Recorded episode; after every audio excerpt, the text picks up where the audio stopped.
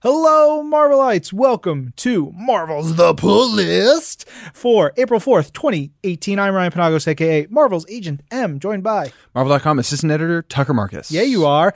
And if y'all hear a squeak, that's because evil producer Brandon chose the squeakiest chair at Marvel headquarters to sit in while we're recording. So just wait for it. You're going to hear them squeaks. Squeaks. Uh, we've got a ton of books to go through this week, some real good ones. I'm going to, I'm just, Tucker, Tucker, I'm just going to dive right in. Oh my. Is that okay with you? Dive in. I'm gonna dive into Do it.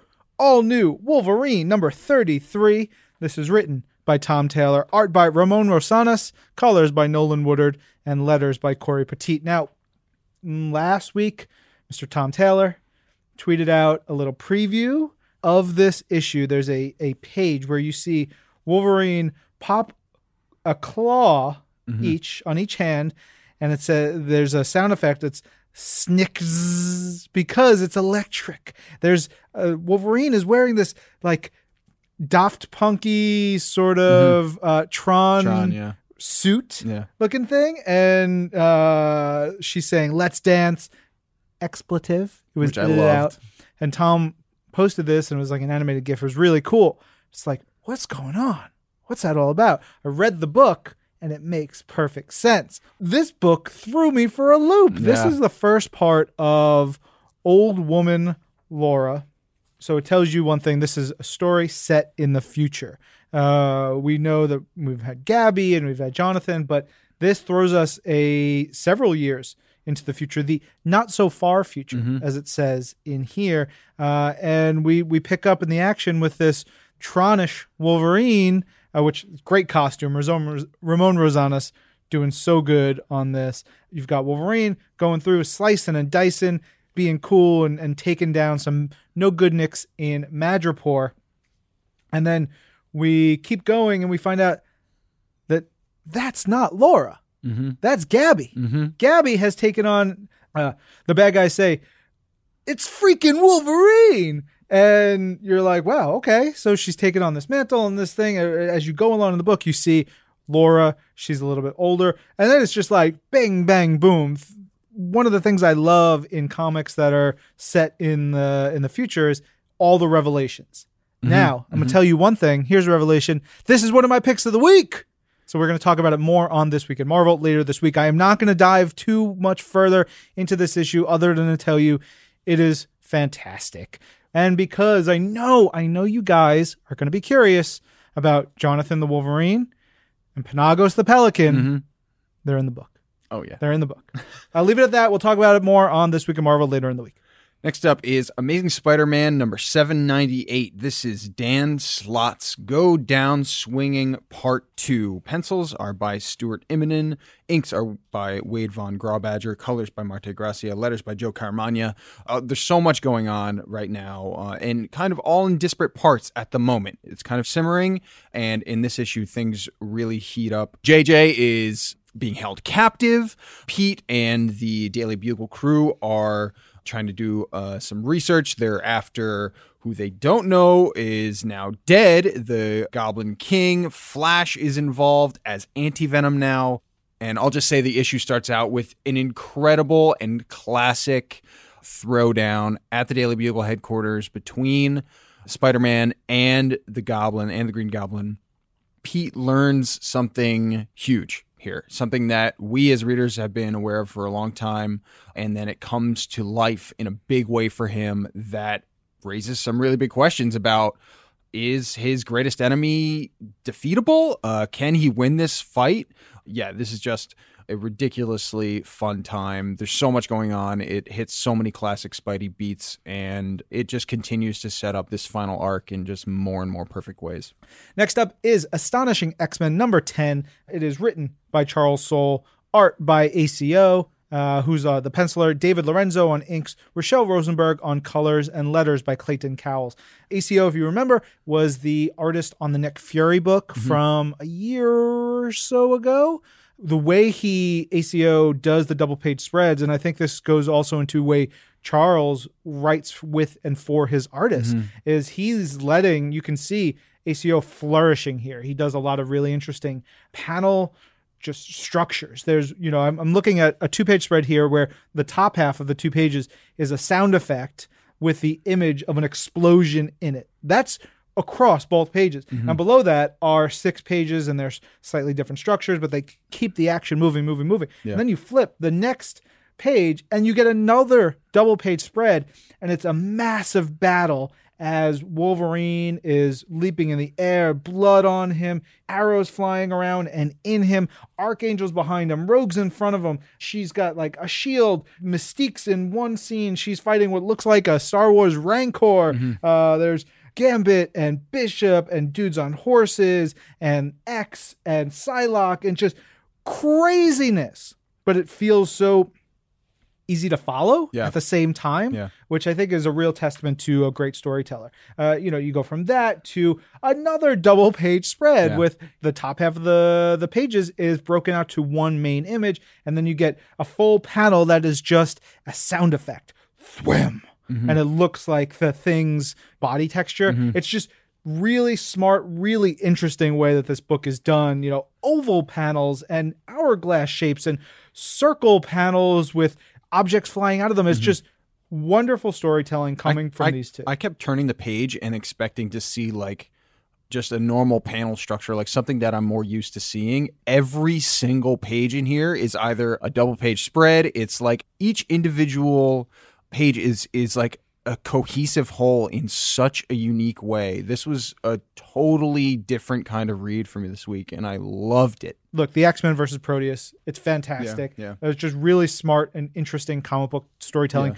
on top of all the cool stuff. I, we love. want to give a shout out to Mark Paniccia and Christina Harrington, who are the ex editors. I feel like this is the perfect marriage of the art and the story, and I just love this so much.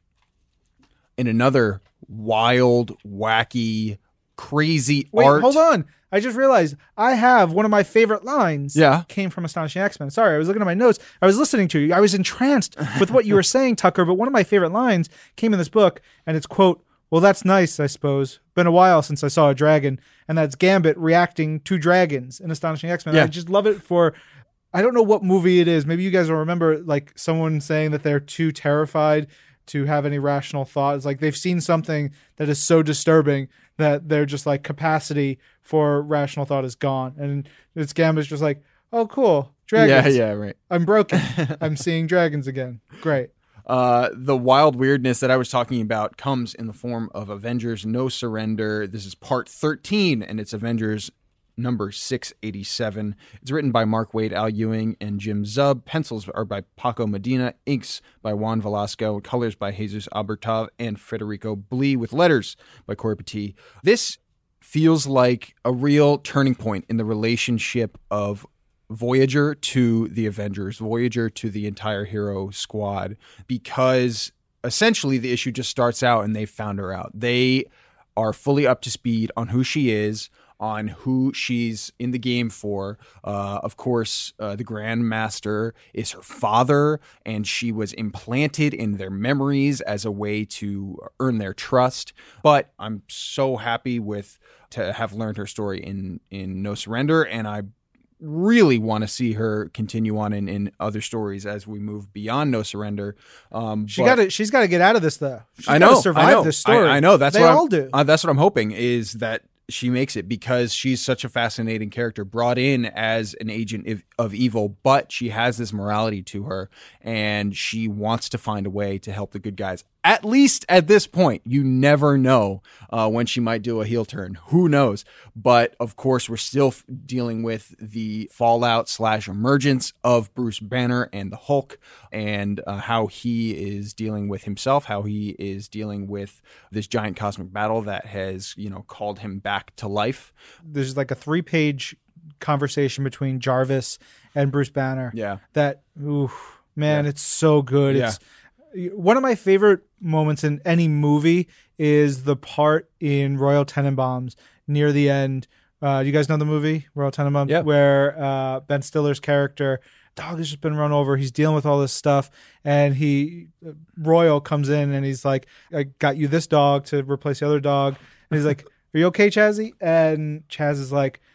It's just been a really hard year, Dad. And the way he says it, there's so much emotion in that conversation right there. And that was what I was thinking about when I was reading this this particular conversation. And Bruce Banner's got tears streaming down his eyes, and you get this sense of how emotionally important Jarvis is to every Avenger, to the concept of the Avengers, Mm-hmm. really to Marvel as a whole, because he's what he says in here, it's just so well done. Yeah. And as we move towards the end of this issue, and as we move until, can you believe it, with 14, 15, and 16 uh, over the next three weeks, No Surrender is going to be wrapping up. It's crazy. Uh, we see that another one of the big bads involved not just wants to destroy the Avengers, but he wants to essentially, I just saw it as him kicking the game board off the table entirely. And we'll see the fallout of that in the final three issues. It's going to be really crazy. I also want to say this is one of my covers of the week. It's the incredible Mark Brooks. It's a kind of Athena born from the head of Zeus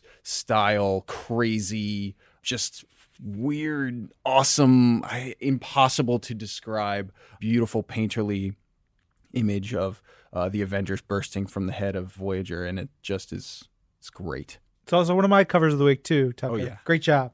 We have two more Avengers books this week. The first being Avengers Back to Basics number one by Peter David, uh, Juanan Ramirez, and Eric Arciniega with letters by Jimmy Betancourt. This is a digital exclusive book. Uh, if you're like, I don't know, I'm you know I'm hemming and hawing over here. This issue has Thor versus Black Panther in an air hockey game. Do you need any more reasons to read this? Uh, I will give you a couple. It also has Skrulls, the Cosmic Cube, and then uh, Cap and Tony at a baseball game, and so much more. Yeah. It, it's, it was a really fun issue. Uh, and again, Black Panther versus Thor, air hockey. It's the dream match you always wanted to see.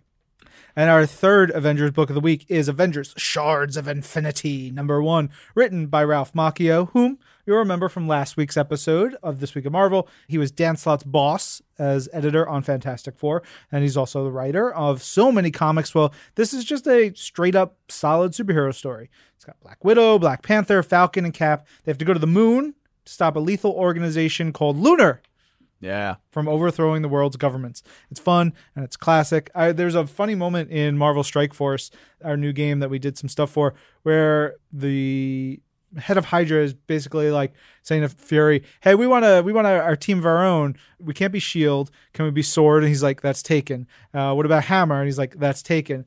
Uh, what about Ultimatum? And he's like, "That's taken." She's like, "Wait, Ultimatum's taken?" And he's like, "Yeah." She's like. We've always tried to figure out, but we couldn't pick what the second U is going to be. Yeah, just- yeah, yeah. It was really funny bit of business. If in, if in Strike Force. Ryan was an acronym for you, what would th- what would it spell out? raging, yawning, and napping, Wow. because we Did come rage. did you come with that we- prepared? Nope. That was right now, we rage. Uh, I get a little tired. Got to take a nap. That's how we roll. Wow, that's perfect. The next book this week is I know ring a ding ding ding ding. Uh, you know what that sound means? One of your picks of the week. Uh, it is Black Bolt number twelve by the incredible, unstoppable duo Saladin Ahmed uh, and Christian Ward with letters by Clayton Cowles. This duo and this book this week was just announced was nominated for a Hugo Award Nice. uh, which is incredible and so in- insanely well deserved. Uh, this is the final issue of this run. It's hard to believe that it's come to a close, but it couldn't have closed out in a more perfect way. Yeah, I will talk about that uh, much more on this week in Marvel. But it has another of my favorite lines, and the line is quote: "Power is lonely, but strength, strength comes from connection." And that's the narration in the issue about Black Bolt gathering strength from those he loves, from his friends, and how important that strength is in helping him overcome the problems that he has to deal with throughout this story, throughout this issue, and it, uh, it was really good, really, really good. All right, up next is Iron Fist number 79 and this is a tie-in book to Damnation, that uh, that little event that's going on. This one is written by Ed Brisson, art by Damian Couceiro, colors by Andy Troy and letters by Travis Lanham. Look, demons, they're jerks. I'm just going to say that. I don't mm-hmm. even care if the the demon coalition comes after me. 'Cause I'm just saying it right now for you guys to hear. Demons are jerks. They're all over this issue, but last issue, we saw Orson Randall. Orson Randall being one of the former Iron Fists and someone who Danny connected to a lot in the Immortal Iron Fist series. And we find out how and why Orson Randall is fighting in basically this demonic UFC. Uh, of course, it's all about betting on souls, which is a bad idea. Tucker, Tucker, you're young. Yes. You're impressionable. I just want to say this as a piece of advice, unsolicited. Sure. Never sell your soul or bet your soul for something. Okay. That just for me. Will you do that for me? You promise? But but but but but but Come on. Okay. Fine. Great. right, fine. I feel like I've made something good happen with, with this. But got to give a nice shout out to Damon Couceiro, who has such a cool knack for drawing monsters and demons. There's a bit of a Kev Walker vibe to some of this, which I absolutely love. But he draws so many monsters in here, and they all look so cool and different. There's ones with mouths and their bellies and mm-hmm. fur and fire and teeth and so many teeth. Just teeth everywhere. Next up, one of my almost picks of the week. Ooh, just missed.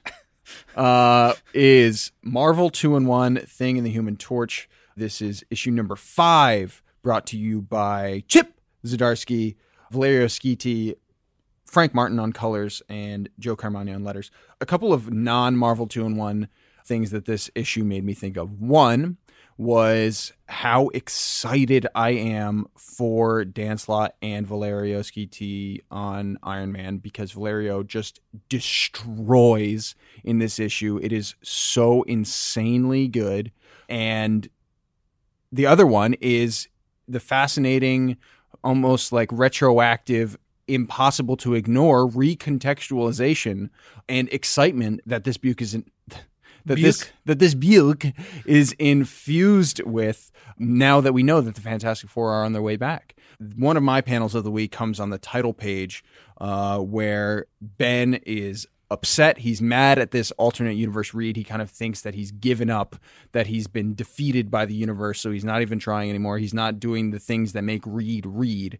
And he gives him what looks like a backhand slap and calls him a coward. And it's just this insanely perfect taking advantage of all the stretchiness and weirdness of Mr. Fantastic, uh, almost like a caricature, like you would see like a carnival or something. Yeah. It is so perfect as Reed's face is smashed into a piece of glass. Uh, anyway, there is some really awesome alternate universe action that goes on here. All of the heroes of this world are kind of Shield incorporated. They all have these really sick uh, Shield inspired uniforms that I love. There were some really really cool ones. The nation is under attack by these doom surfers, and Chip is just continuing to crush with where this story is headed. this was also one nearly one of my picks of the week, and it has that similar thing to all new Wolverine of like we jump into what feels like a what if universe, mm-hmm. but is also feels right. The costumes, the powers, the Chip's dialogue throughout. It's yeah, it's mm-hmm.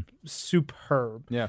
We've got Marvel Studios Ant Man and the Wasp Prelude number two out this week. It is adapted by Will Corona Pilgrim uh, as the writer, pencils by Chris Allen, inks by Roberto Poggi, colors by Guru EFX. And this sort of takes the original Ant Man movie, starting from the Falcon fight through to the end of the picture. Also, I will mention on that Will Corona Pilgrim, the writer of that, who works at Marvel Studios um, and is therefore the perfect person to write this story. Uh, we have a, a great uh, little interview with him about the the the Lost Prelude, about his process, about what his thinking was, and it's really interesting to get that inside perspective. The next book is New Mutants: Dead Souls number two. Uh, by the way, that's that's S O U L S. This is not featuring a deceased Charles Soule in this storyline. Honestly, Tucker, I thought you were going to go and talking about shoes. I thought you were going to go right into like talking about some sort of beaten up pair Yeah. of, of trainers or something. To be honest, I wouldn't put either past the writer of this, which is Matt Rosenberg, art by Adam Gorham, colors by Michael Garland, and letters by Clayton Cowles. This book, this is issue number two, is I feel like it adapts and takes inspiration from different genres so beautifully. The first one definitely kind of like a horror, you know, zombie genre kind of thriller.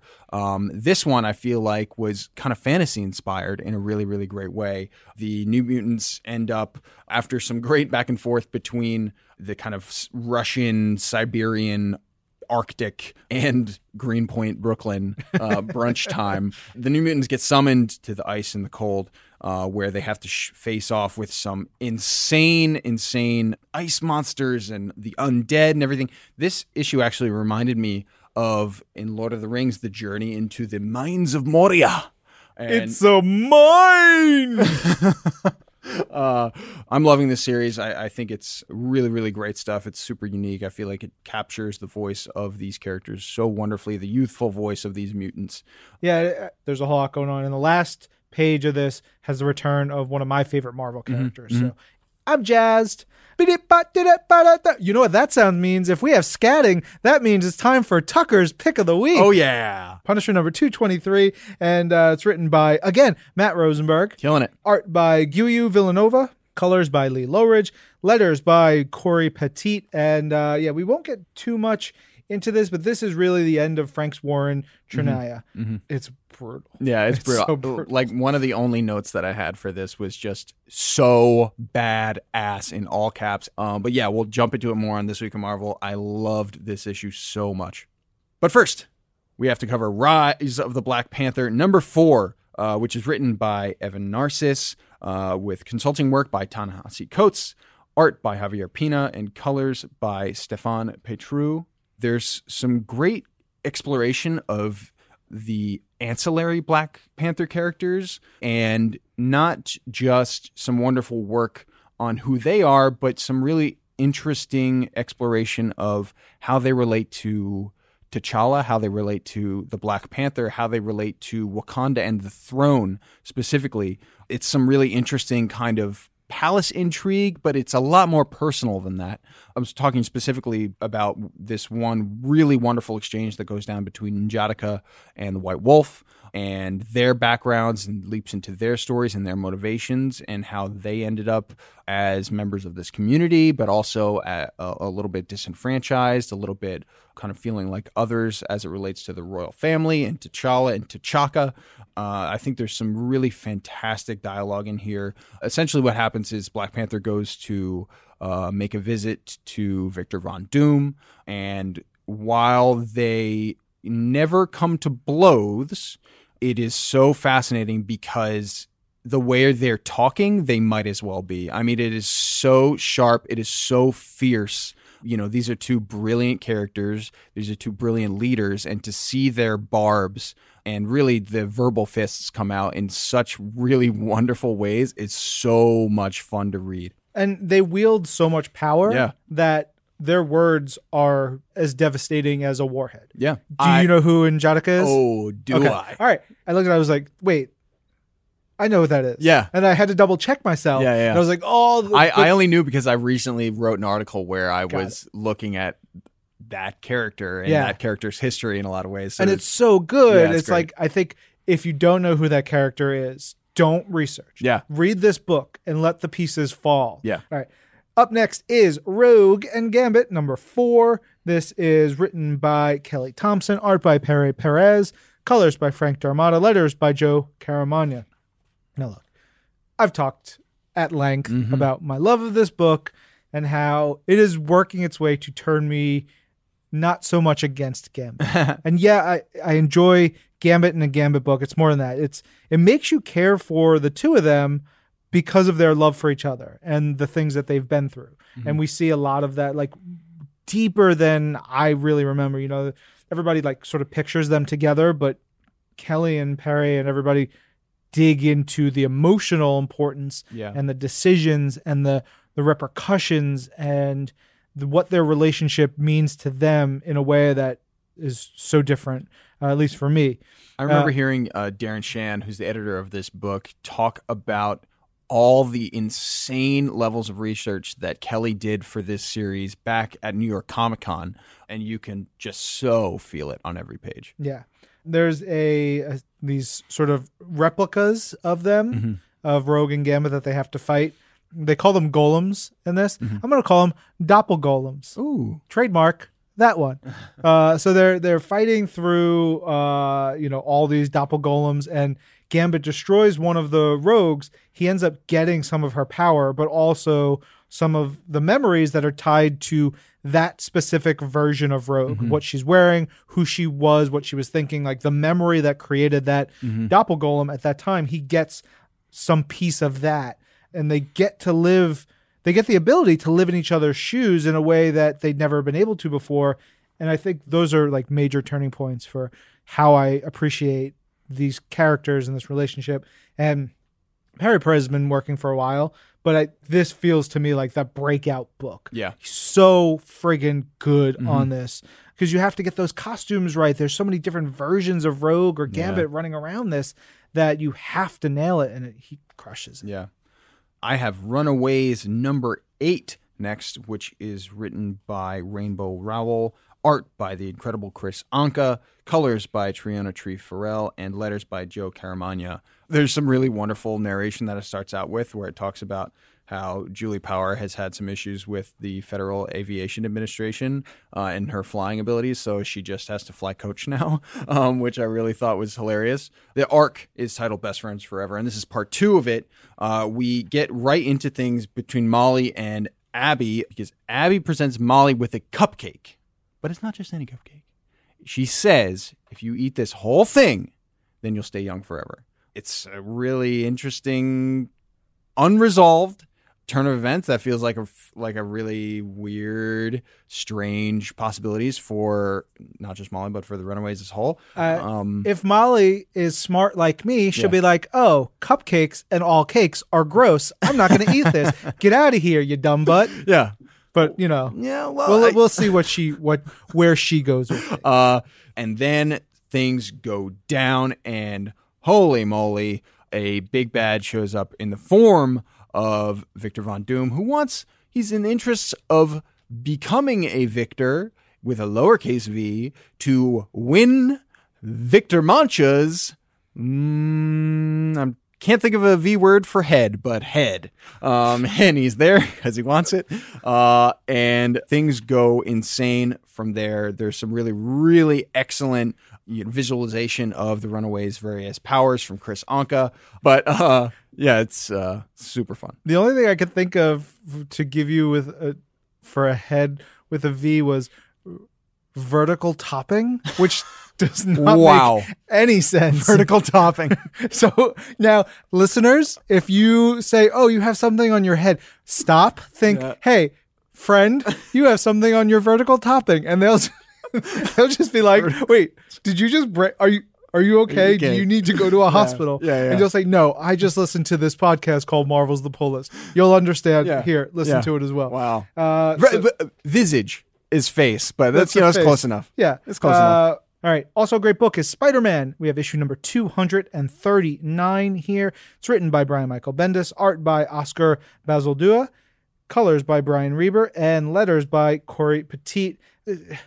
Like Miles trying to figure out what his uncle is up to here is really good. He like does some detectiving in uh, his uncle Aaron's apartment, and he figures it out. He goes, "I'm like Batman."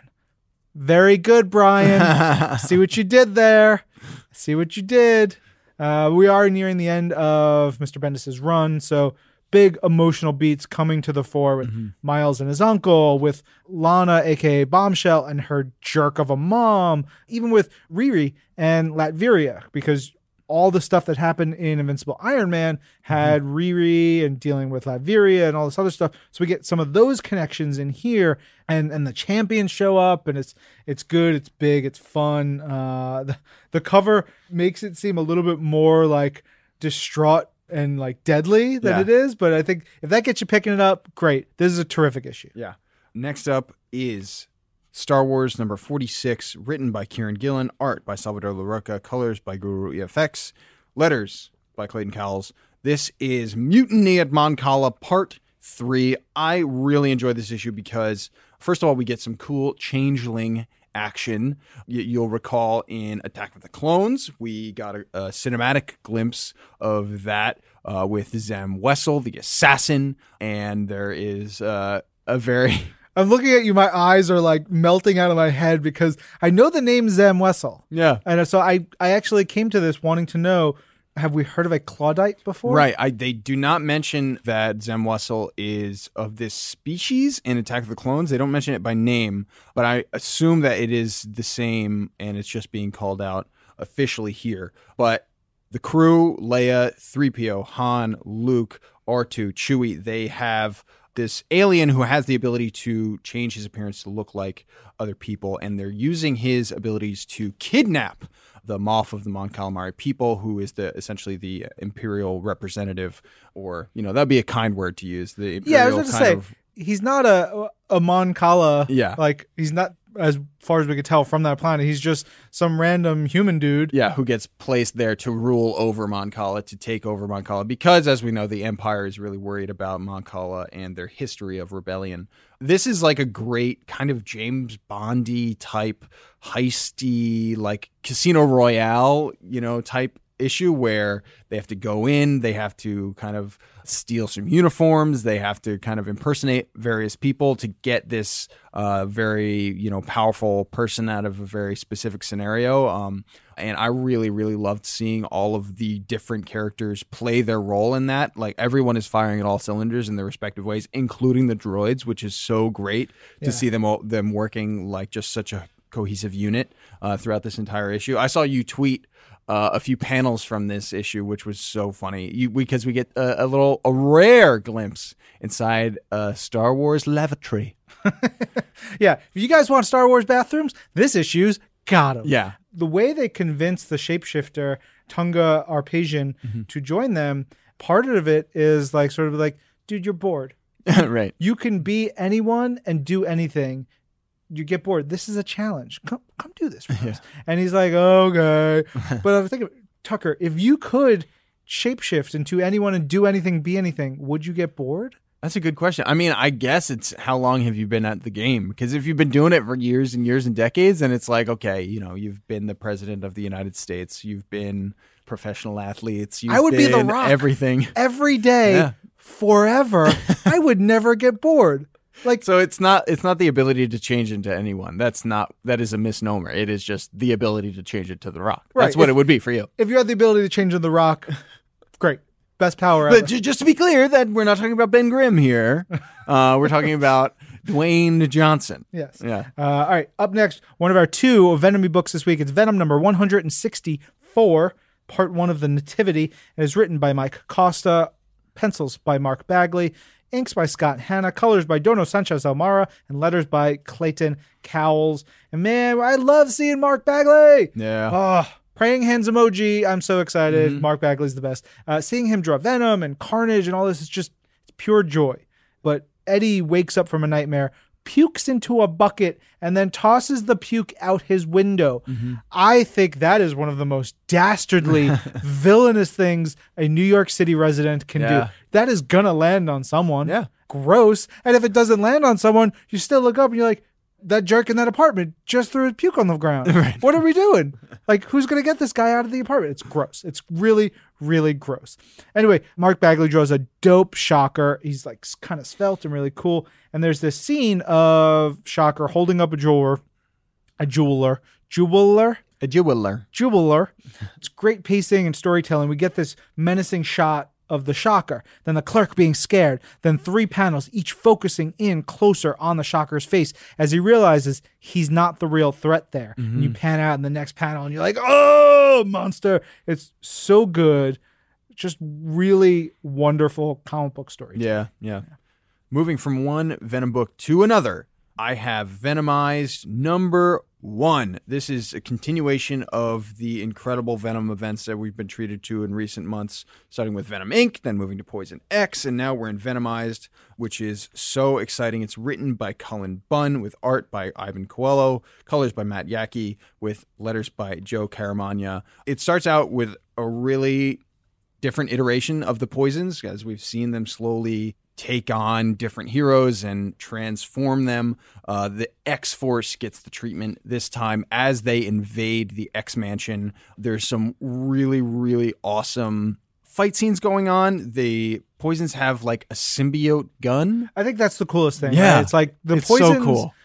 grow their ranks by taking someone who has a symbiote Mhm. and then basically assimilating them with the poison. Their Right. their like poison personas, Right. and that's how they be, they get new people into the hive mind. So why not have a gun that shoots symbiotes? It's so cool. Yeah.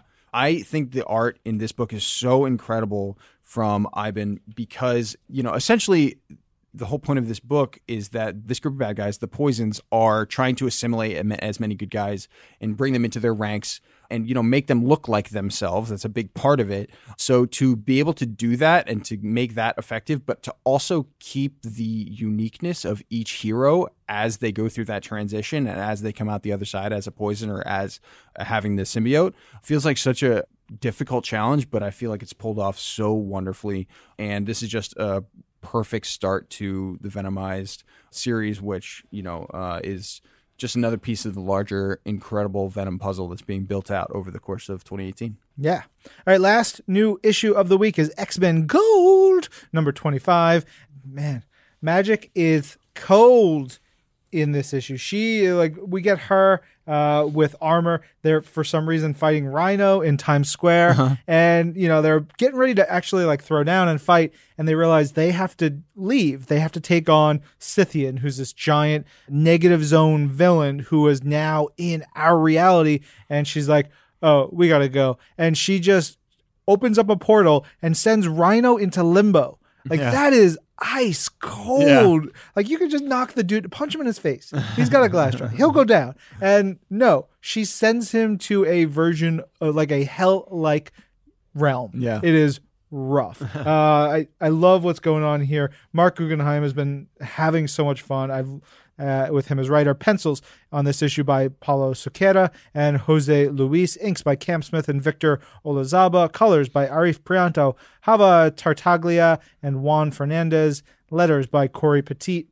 And so the big problem here is that Scythian is Godzilla size god trashing Earth. He is going through, he's in Paris, and he's pissed off because the Avengers beat him, nearly uh, completely stopped him, but not all the way. He's made his way here, and now it's up to members of Excalibur, different squads of the X Men, to come and stop him. There's a really funny moment when we're in this prison where the some of the X Men have been, and they're like kind of there willingly, as we find out in this issue, Right. where Storm, she's like. Okay, had enough. Yeah. They put me in a little box. I am not pleased. She deals with her claustrophobia. She deals with a stupid bit of technology that's preventing her from using her powers. Mm-hmm. And she just busts out and she basically says to the warden, like, no, sir, we are leaving to save the world. Yeah. Great storm stuff in here. Uh, and it's we end up getting like 12 X-Men to have to take down Scythian. And one of them has a really incredible weapon at their disposal. There's a connect back to a classic X-Men story, I believe written by Chris Claremont, art by Arthur Adams, uh, which was again picked up a couple years later by a story that Marc Guggenheim did. Uh, so we haven't seen this power in a while. I'm being a little vague about it because it's a really cool reveal and bit of business I didn't know was coming in this issue. And the art here just fantastic. The character who gets this power looks so good. But the way that the X-Men deal with Scythian was gnarly. Yeah. It was great. Really cool ending to this story. And then we're starting to roll into wedding season. Oh, yeah. Wedding bells are coming. Yeah. There are a couple True Believers issues out this week, True Believers, uh, and that includes Avengers versus Thanos number one and Thanos the First number one. So check those out. Yeah. Collections on sale this week include Avengers Mighty Origins and trade paperback, Avengers vs. Thanos Digest and trade paperback, Black Panther Shuri, the Deadliest of the Species trade paperback, Marvel Legacy Companion trade paperback, Star Wars A New Hope, the 40th anniversary in hardcover. I want to check that one out. Star Wars Volume 7, The Ashes of Jedha in trade paperback. Thanos, The Infinity Siblings in hardcover. X Men Grand Design in trade paperback. That is a beaut. Oh, that thing looks incredible. And then X Men Legion Quest in hardcover. Heck yeah. All right. So we have a bunch of books added to the Marvel app this week. You can find the full list in the news story and in the show notes. A couple I wanted to highlight out. There's a bunch of giant size issues that have been added to the Marvel app. So you've got Spider Woman, superstars from the 70s, Chillers from the 70s, Spider Man from the 70s, uh, but then some from the 2000s like First Class and Incredible Hulk, uh, Avengers Special. So a lot of new giant size issues. Those are fun. Some startling stories, limited series, which were really cool. Very weird, sort of limited series that came in the early 2000s. You have Fantastic Four, Unstable Molecules, The Megalomaniacal Spider Man, number one, and Thing, Night Falls on Yancey Street, number one through four. That one is really choice. I highly suggest you check that out. Digital collections on sale include the books that Tucker talked about, as well as a couple of others. Uh, one I wanted to point out was Vampire Tales, Volume 2. I talked about Volume 1 uh, not too long ago. It old Vampire Tales magazine reprints that are super cool, great black and white art, weird articles, and, and just of the time pop culture stuff. And then finally, on Marvel Unlimited, tons of books added this week. A couple ones I wanted to point out were Generations. We have two issues of the Generation specials Miles Morales Spider Man and Peter Parker Spider Man, as well as Sam Wilson Captain America and Steve Rogers Captain America. That Sam Wilson Steve Rogers Yeah. one was tremendous. Yeah, really remember memorable issue. Oof, Yeah. really good. It'll it'll hit you in the gut. Definitely check those out on Marvel Unlimited. The Marvel Legacy one shot is really good. Uh, if you are, Yeah. you know, if you want to see what's coming, that has a lot of hints Mm-hmm. about you know future stories, about things that are happening in Avengers, coming up in Black Panther, Mm-hmm. and more. Definitely check out Marvel Legacy if you've not already. And then a bunch of issues of Master of Kung Fu, issue 17 through 28, added to Marvel Unlimited. Just cool. I don't know. For some reason, we were adding a lot of like old 70s vampire and, Yeah. and kung fu books to all of our digital stuff, and I am very pleased. Yeah. It is great. That about wraps it up for Marvel's The Pull List. I think that's it. Remember, tune into This Week in Marvel. Later this week, we'll talk about our favorite picks mm-hmm. and so much more. You guys can also check me out on Earth's Mightiest Show this week, talking with editor Chris Robinson about uh, X Men Grand Design. So Awesome. It all ties together. Yeah, yeah. You know, it's all connected, as they say, Tucker. Yeah, and you're headed to Chicago this weekend. Oh my right? gosh, I am headed to Chicago. Yeah. Yes. If any of you are listeners of just Marvel's The Pull List and not This Week in Marvel, I will tell you right now, real quick, I'm going to be at C2E2. We've got two panels I'll be on. I'll be at the booth a lot of the time with Lorraine Cink and Judy Stephens and tons of other people. So find me, say hello. If not, you can also, we're going to dig in a little bit more into what we've got going on for C2E2 later on on This Week in Marvel. Nice. Yeah, that's about it. This is Marvel. Your universe. Hi.